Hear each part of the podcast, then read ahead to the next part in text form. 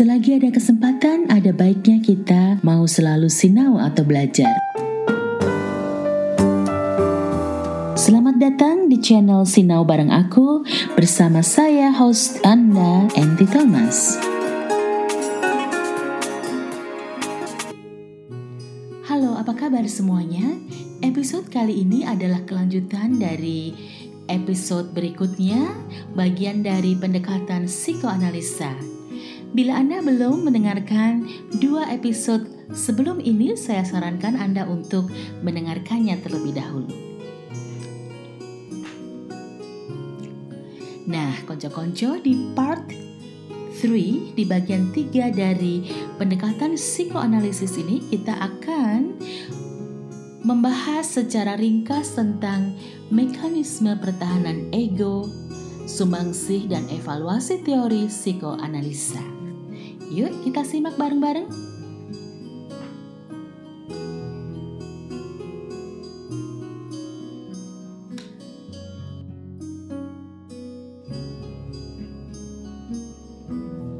Konco-konco, mekanisme pertahanan adalah cara yang secara tidak disadari digunakan oleh si ego untuk mempertahankan kontrol terhadap id dan superego. Jadi ego ini ingin agar id dan superego tetap berada dalam kontrolnya. Individu dengan dorongan untuk melakukan sesuatu yang sebenarnya terlarang akan mengalami kecemasan. Nah, cara-cara pertahanan ego ini dikembangkan oleh individu tersebut untuk menyembunyikan sesuatu yang dipandang kurang baik dan kurang wajar. Karena dengan cara demikian, kecemasan yang dialaminya akan mereda. Strategi ini tidak mengubah situasi yang mencemaskan, namun semata-mata mengubah cara orang menghayati atau memikirkan situasi tersebut. Jadi konco-konco, kalau kita ambil kesimpulan, ciri-ciri mekanisme pertahanan diri itu adalah sebagai berikut. Yang pertama, apabila tindakan itu didasari oleh kecemasan. Yang kedua, dia tidak disadari. Yang ketiga, merupakan reaksi spontan atau otomatis. Yang keempat, menolak atau memanipulasi kenyataan. Konco-konco sinau bareng aku, kita semua kadang-kadang menggunakan mekanisme pertahanan karena mekanisme ini membantu kita mengatasi situasi stres yang sulit. Kita akan cenderung menggunakan satu bentuk mekanisme pertahanan diri sampai kita dapat menghadapinya secara langsung. Namun, mekanisme ini akan menjadi masalah ketika dia terlalu dominan dalam diri kita dan menjadi pola menetap yang kita lakukan dalam menanggapi suatu masalah.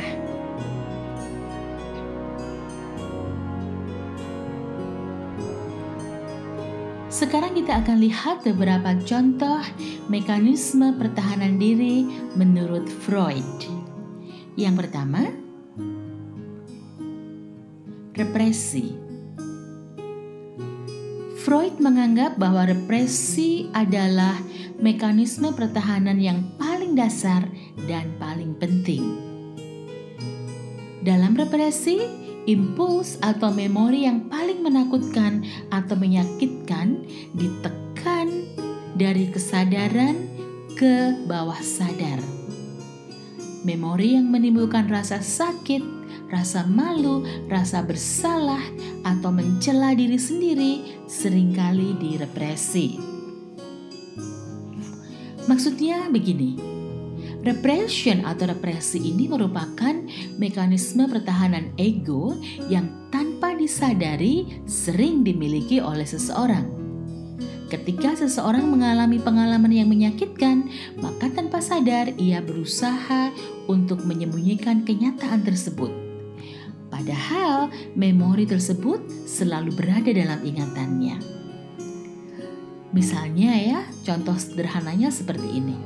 Seseorang mengalami pengalaman buruk dalam hubungan asmara, namun ia tidak ingin menerima kenyataan tersebut.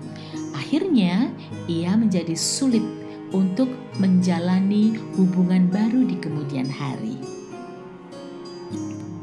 Konco-konco, Freud yakin bahwa represi ini jarang berhasil sepenuhnya. Karena impuls yang direpresi mengancam masuk ke kesadaran. Individu menjadi cemas walaupun tidak menyadari mengapa. Dan individu akan menggunakan beberapa mekanisme pertahanan lain untuk mempertahankan impuls yang direpresi agar tidak masuk ke kesadaran.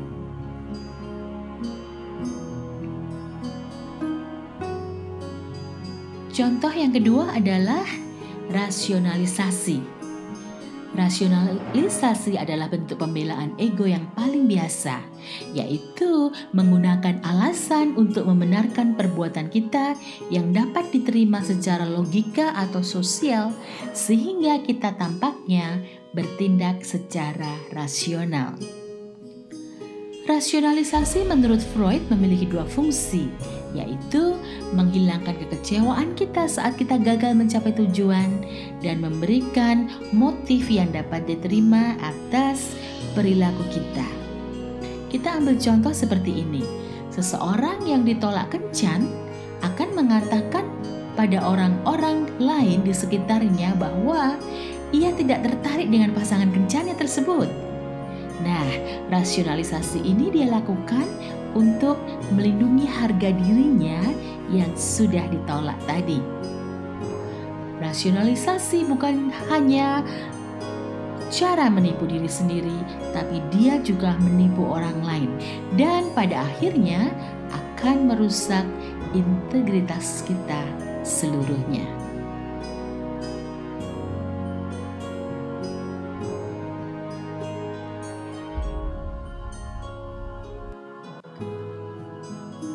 Contoh yang ketiga dari mekanisme pertahanan ego ini adalah reaksi formasi. Seseorang akan membentuk sebuah reaksi pada saat sedang menyembunyikan perasaan atau motif yang sebenarnya sedang terjadi atas dirinya. Freud beranggapan jika bentuk macam-macam sifat manusia dan reaksi dipakai individu yang terlihat bermoral, namun sebenarnya sedang berusaha untuk melawan ketidakbermoralan yang sedang dialami. Insting yang dianggap tidak layak atau menimbulkan kecemasan dihindarkan dan diekspresikan dalam bentuk perasaan atau perilaku yang berlawanan. Nah, inilah kecenderungan inilah yang dinamakan reaksi formasi.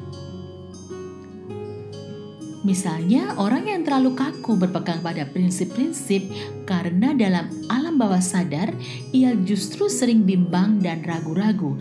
Maka yang dimunculkannya adalah ia sangat berpegang pada prinsip-prinsip. Sikap alim yang berlebihan tidak jarang, walaupun tidak semua ya, tidak jarang adalah reaksi dari keinginan seksual biasa yang ditekan karena dia merasa tidak wajar mempunyai atau mengalami keinginan-keinginan seperti itu. Nah, konco-konco, gampangnya seperti ini. Sifat khas dari reaksi formasi adalah selalu berupa reaksi yang berlebihan atau terlalu menonjol.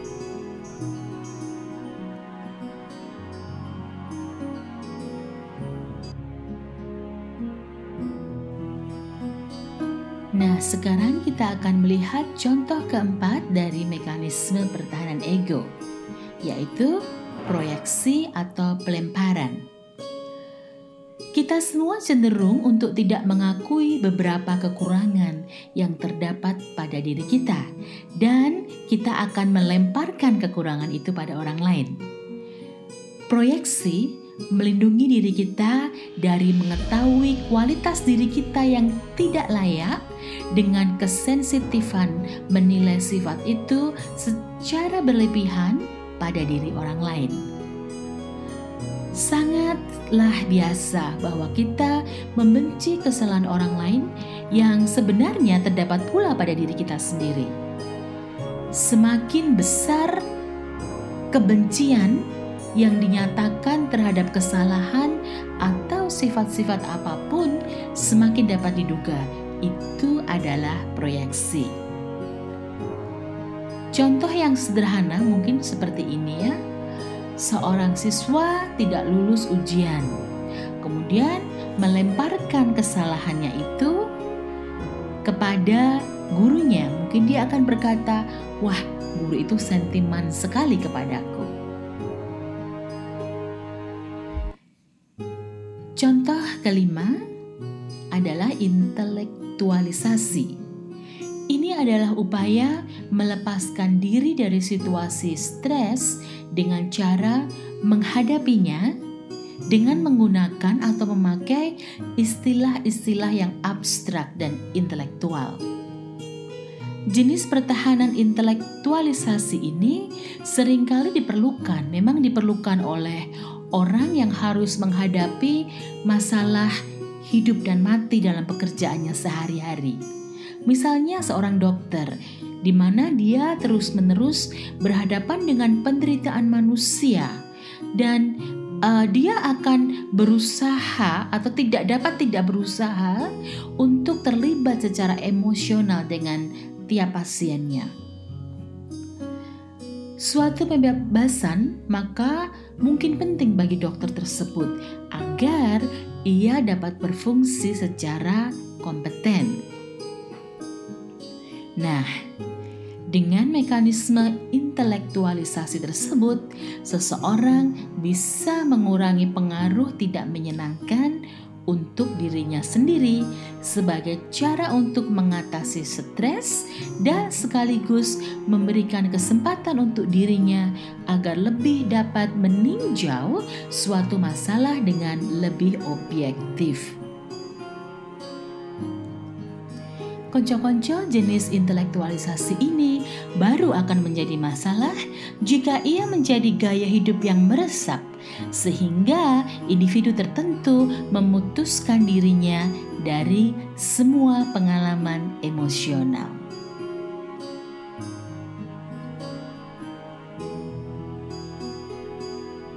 Contoh keenam adalah penyangkalan atau denial. Denial atau penyangkalan merupakan tindakan menolak untuk mengakui adanya stimulus yang menjadi penyebab terjadinya rasa cemas. Ketika seseorang menolak kenyataan, maka dia akan beranggapan kenyataan tersebut tidak ada, atau menolak pengalaman yang tidak menyenangkan di dalam kenyataan tersebut, agar dia bisa melindungi dirinya sendiri. Dengan kata lain, jika realita eksternal terlalu tidak menyenangkan untuk dihadapi, orang dapat menyangkal realita tersebut. Misalnya begini, orang tua yang anaknya menderita penyakit yang uh, mematikan mungkin menolak untuk mengakui realita tersebut dan berusaha meyakinkan diri bahwa anaknya akan segera sembuh. Mekanisme ini disebut dengan penyangkalan dan kadang-kadang penyangkalan atau menyangkal fakta yang ada mungkin lebih baik daripada menghadapinya. Pada krisis yang parah, penyangkalan mungkin memberikan waktu kepada seseorang untuk menghadapi fakta buruk dengan kecepatan yang lebih bertahap. Misalnya, tadi ya, pada pasien penderita stroke, misalnya, harapan akan memberi mereka insentif untuk terus mencoba sembuh.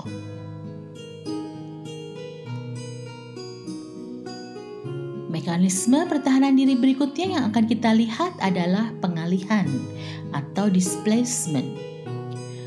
Freud menggunakan istilah displacement untuk menjelaskan usaha tanpa sadar individu untuk memuaskan kebutuhan atau dorongan id dengan mengganti objeknya.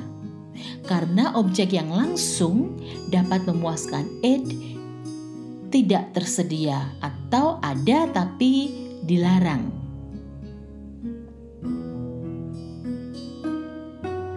Istilah yang biasa kita gunakan adalah mencari kambing hitam. Misalnya, kita mungkin bereaksi amat kasar dan tidak wajar bila seseorang memandang kita dengan sedikit saja kurang sopan, sebab hati kita penuh rasa permusuhan yang tak dapat dinyatakan secara langsung pada sasaran kemarahan kita yang sebenarnya.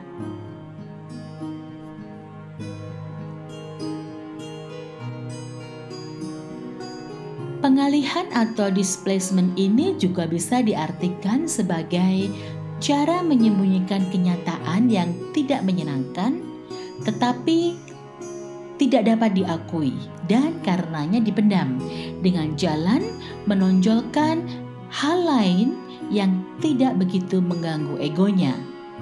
Misalnya, kita cemburu terhadap orang lain, tetapi tidak mungkin kita mengakuinya. Bahkan pada diri sendiri pun sangat tidak mungkin bagi kita maka kita akan memperhatikan kekurangan-kekurangannya yang kecil. Seperti misalnya bajunya yang kurang serasi, suaranya yang yang terlalu keras atau apalah-apalah, kita akan terus mengkritik seseorang.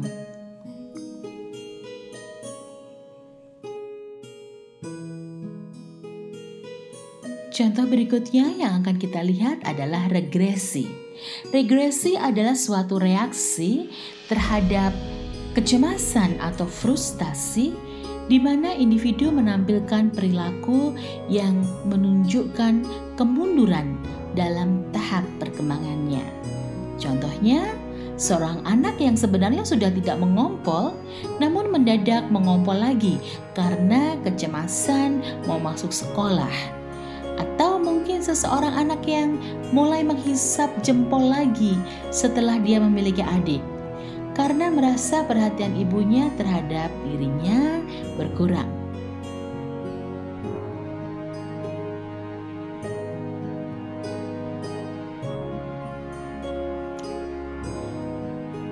Mekanisme pertahanan ego berikutnya adalah sublimasi. Sublimasi adalah suatu bentuk pemindahan di mana impuls it yang tidak dapat diterima akan dipindahkan oleh individu sehingga dapat diterima secara sosial.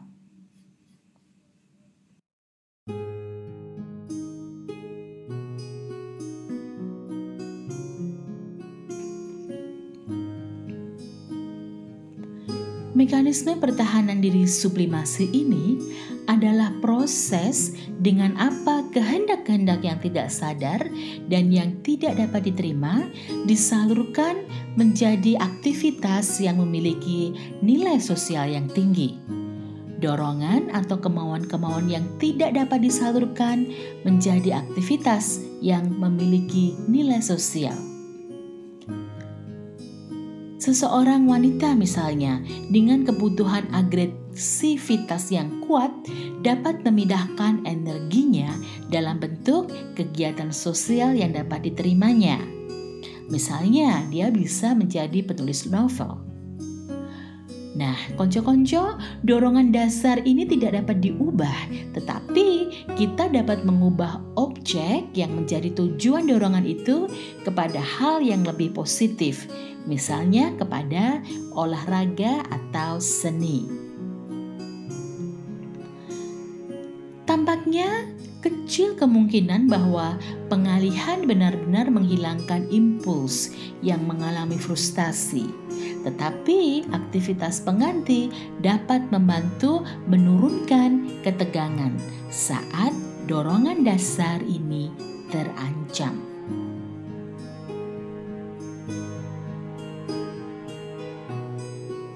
Nah, sekarang kita akan melihat mekanisme pertahanan ego yang disebut dengan istilah identifikasi. Ini merupakan satu cara meredakan ketegangan melalui imitasi atau beridentifikasi dengan orang-orang yang dianggap lebih berhasil dalam memuaskan kebutuhannya.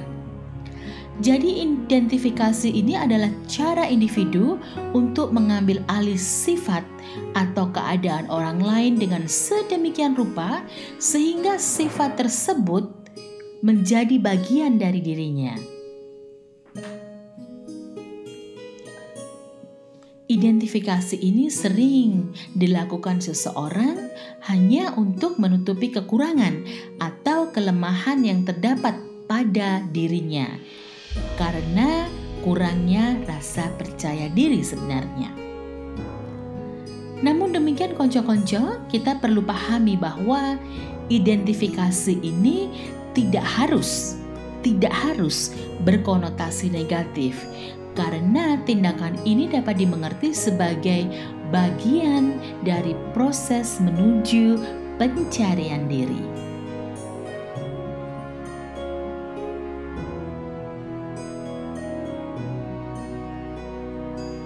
Contoh berikutnya yang akan kita lihat adalah Phariseeism.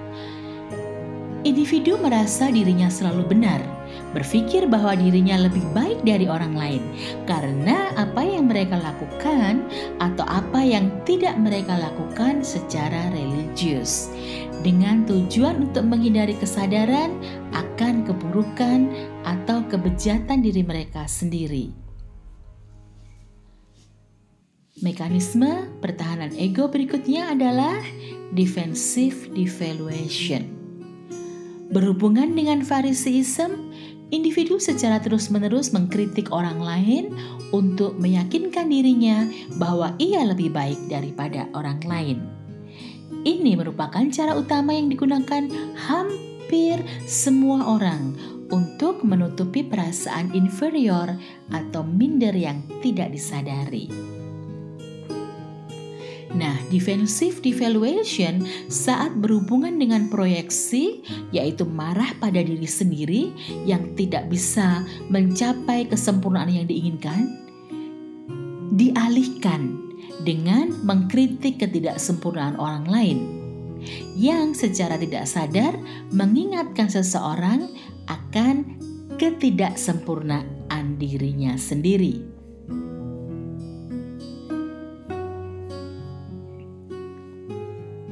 Mekanisme pertahanan ego yang lain adalah kompensasi. Ketika individu berusaha untuk menghiasi atau memperbaiki kekurangan diri yang nyata, atau uh, imajinasi atau ideal secara fisik, penampilan, talenta, atau atribut psikologis lainnya Maksudnya begini, dia menutupi kelemahan dalam dirinya dengan menonjol-menonjolkan sifat lain, lalu dicari kepuasan secara berlebihan dalam bidang lain yang dia tonjolkan tersebut. Contohnya, seorang anak yang mengalami kesulitan belajar di sekolah. Ia menjadi bersikap seolah-olah seperti jagoan di sekolah agar ia ditakuti oleh teman-temannya.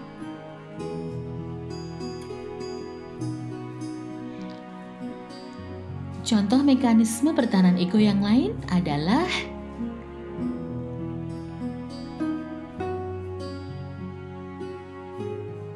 pasif agresif. Di mana individu tampak dari luar pasif, menerima perlakuan yang tidak adil atau menyakitkan.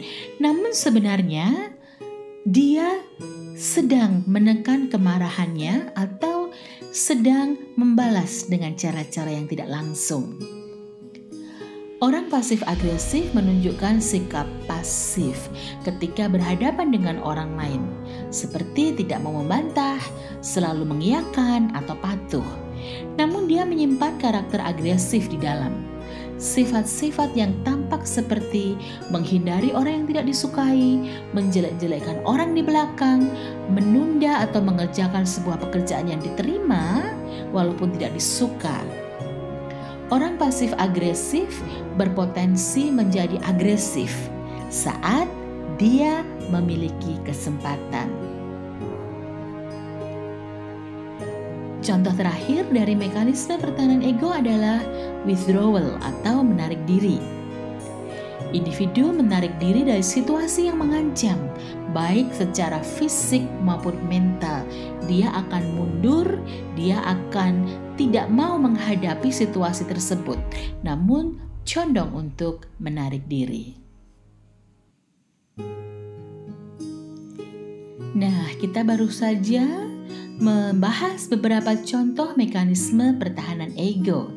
Sekarang kita akan melihat analisa dari mekanisme pertahanan diri ini. Konco-konco sahabat sinau bareng aku di mana pun kalian berada, sering kali seorang anak mengalami suatu trauma, misalnya penolakan atau penganiayaan seksual. Ketika ia mengalami trauma tersebut, dirinya menjadi terluka. Kehidupannya penuh kesedihan dan pergumulan. Akibat dari trauma tersebut adalah kegelisahan emosional, dorongan impulsif yang destruktif, dan ancaman akan harga diri. Dan untuk menghadapi keadaan tersebut, seseorang biasanya akan mengembangkan pola reaksi yang tidak sehat. Misalnya, dia akan diam dan menguburkan masalahnya. Dia akan menyimpan kepahitan dan kebencian.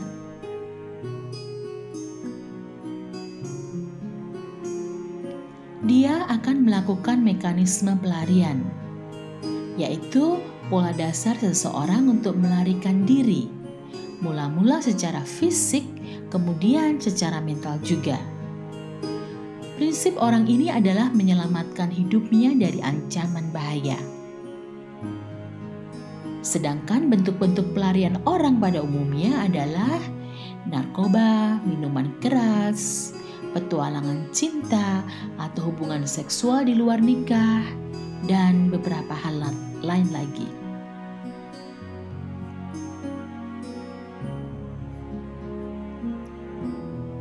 Pola reaksi yang tidak sehat berikutnya adalah mekanisme pertahanan diri yang baru saja tadi kita bahas ya.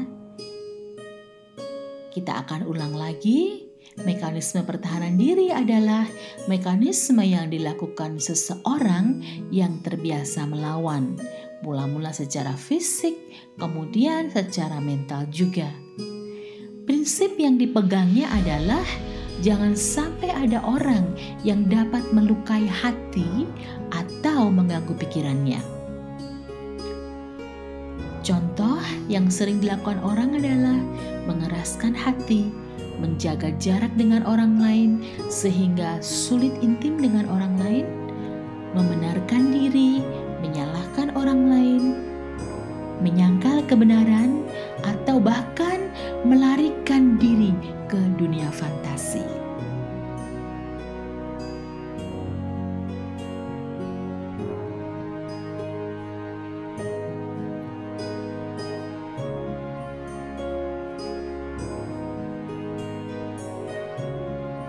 Konco-konco, terlepas dari apakah teori ini benar atau salah, Perlu diakui bahwa teori psikoanalisa memiliki pengaruh dan kontribusi ilmiah. Metode asosiasi bebas merupakan cara untuk pengamatan yang belum pernah digali secara sistematik terhadap alam tidak sadar. Dapat diketahui di mana kira-kira letak konflik batin yang tidak disadari oleh klien, lalu berkembang menjadi teknik hipnosis Kesadaran bahwa perilaku kita sering kali mencerminkan kompromi dan konflik antara keinginan dan ketakutan kita yang diperoleh dari penjelasan mekanisme pertahanan ego. Kemudian, proses bawah sadar yang dianggap memiliki peranan penting dalam banyak perilaku kita. Pandangan ini hampir diterima secara universal. Kontribusi lainnya adalah menekankan pentingnya orang tua untuk memperhatikan pengasuhan anak pada lima tahun pertama. Psikoanalisa juga memberikan pelajaran psikologi perkembangan anak, perkembangan kepribadian, dan perilaku menyimpang.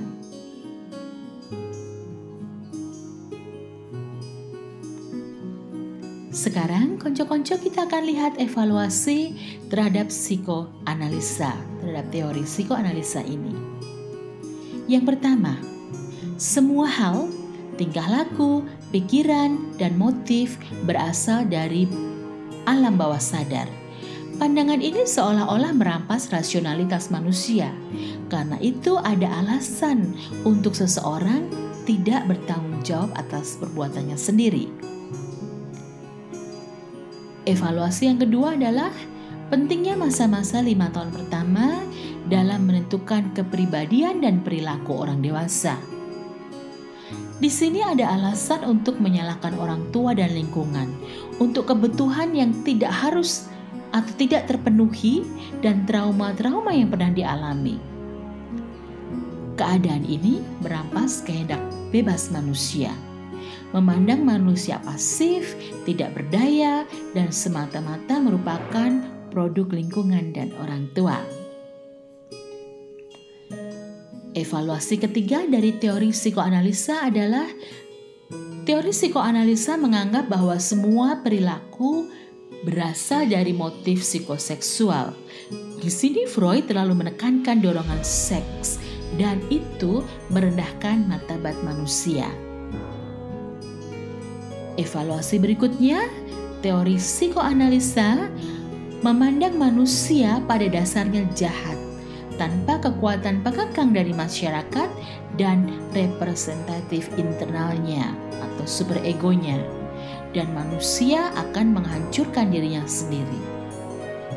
Psikoanalisa bisa membuat orang menjadi frustasi karena memberikan analisa subjektif yang mengungkapkan sisi gelap kepribadian manusia dan tidak utuh, serta tidak ada jalan keluar untuk mengatasinya. Itu tadi evaluasi-evaluasi terhadap teori psikoanalisa.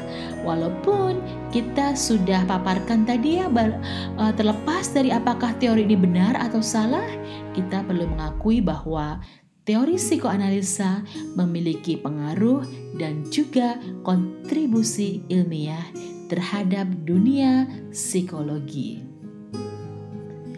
Konco-konco demikian paparan singkat saya tentang mekanisme pertahanan ego dari pendekatan psikoanalisa. Semoga membantu menambah pengetahuan konco-konco sinau bareng aku. Terima kasih kembali secara khusus saya haturkan kepada Ibu Esther Cahya yang sudah mengizinkan saya memakai catatan beliau dalam bahan podcast kali ini.